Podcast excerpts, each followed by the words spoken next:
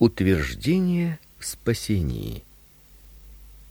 Я желал бы теперь показать то обеспечение спасения, которое апостол Павел с такой уверенностью ожидал для всех святых.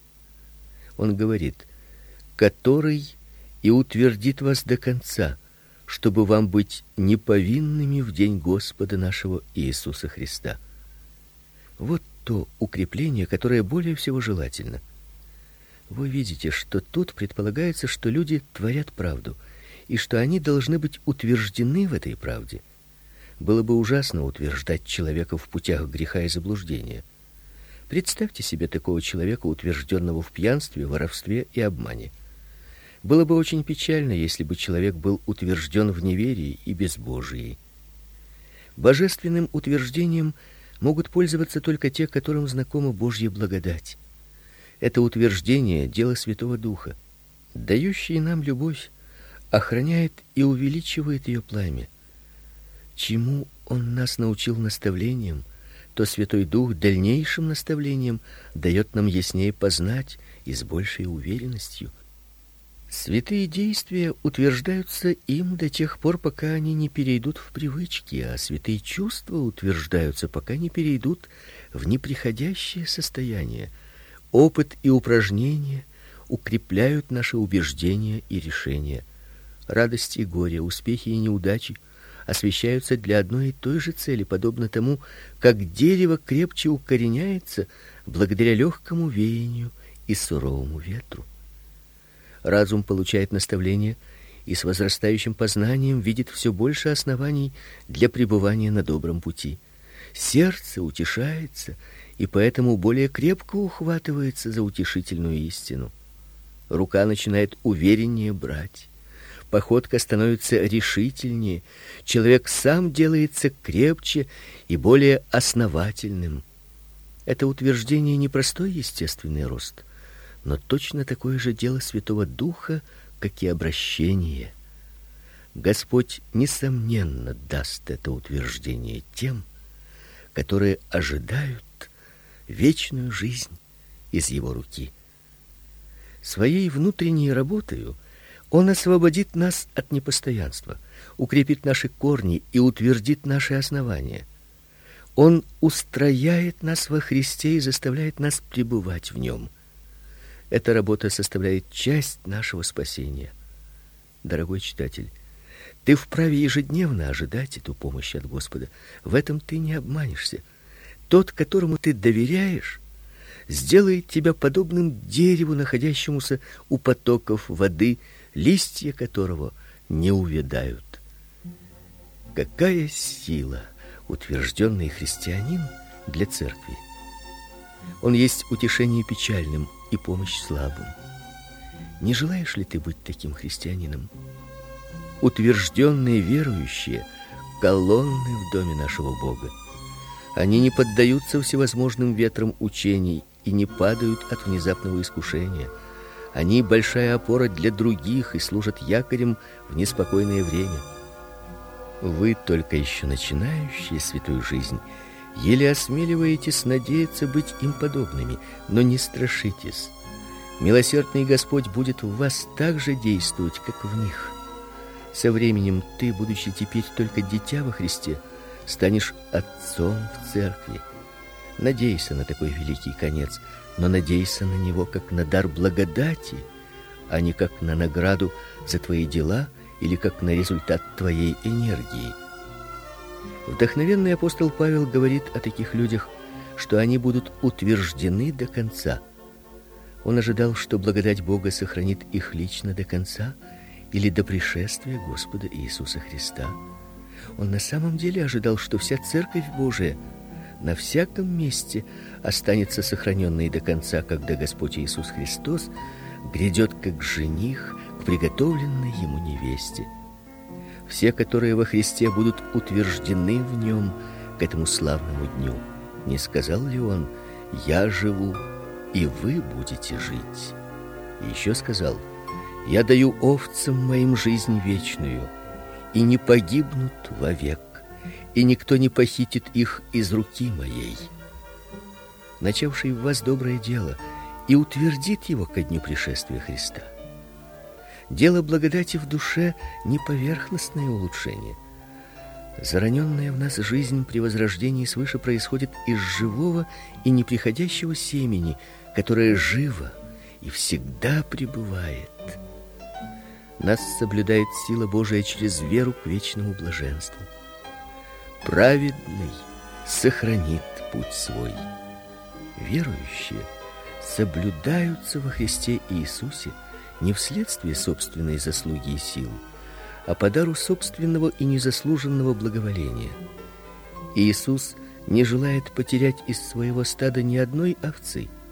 Ни один член его тела не должен умереть. Ни одна драгоценность из его богатства не должна отсутствовать в тот день, когда он будет считать свои драгоценные камни. Дорогой читатель, спасение, которое мы получаем через веру, дается не на месяцы и не на годы, ибо Господь Иисус Христос приобрел вечное искупление, а то, что вечно, не имеет конца. Апостол Павел высказывает надежду, что святые из города Коринфа будут утверждены до конца, дабы быть неповинными. Эта неповинность драгоценная часть нашего сохранения.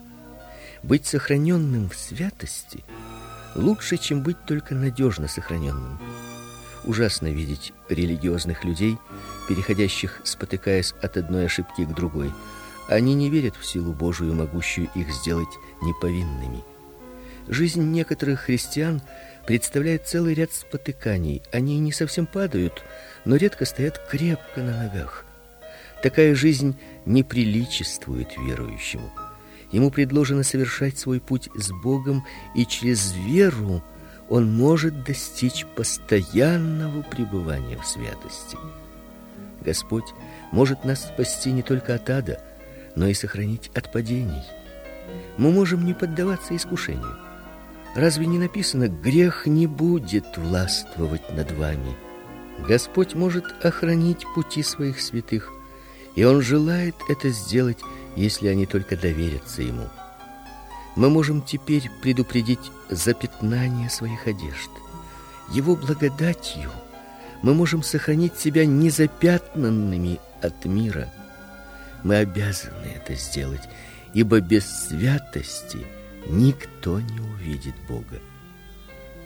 Апостол пророчествовал этим верующим тоже, к чему он уговаривает и нас стремиться – чтобы мы остались сохраненными, неповинными в день Господа нашего Иисуса Христа.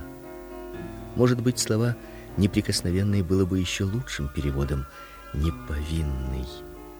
Да даст Бог, чтобы мы в тот последний день стояли свободными от всяких обвинений, чтобы никто во всей вселенной не мог осмелиться оспаривать наши притязания быть искупленными Господа мы сокрушаемся о грехах и слабостях.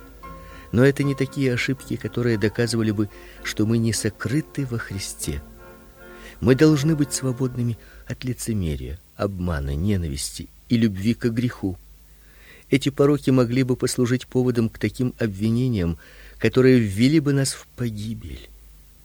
Несмотря на наши недостатки, Святой Дух может так действовать в нас, что мы будем перед людьми без пятна и порока, так что злым языкам не придется ни в чем нас обвинять, разве только в делах религии.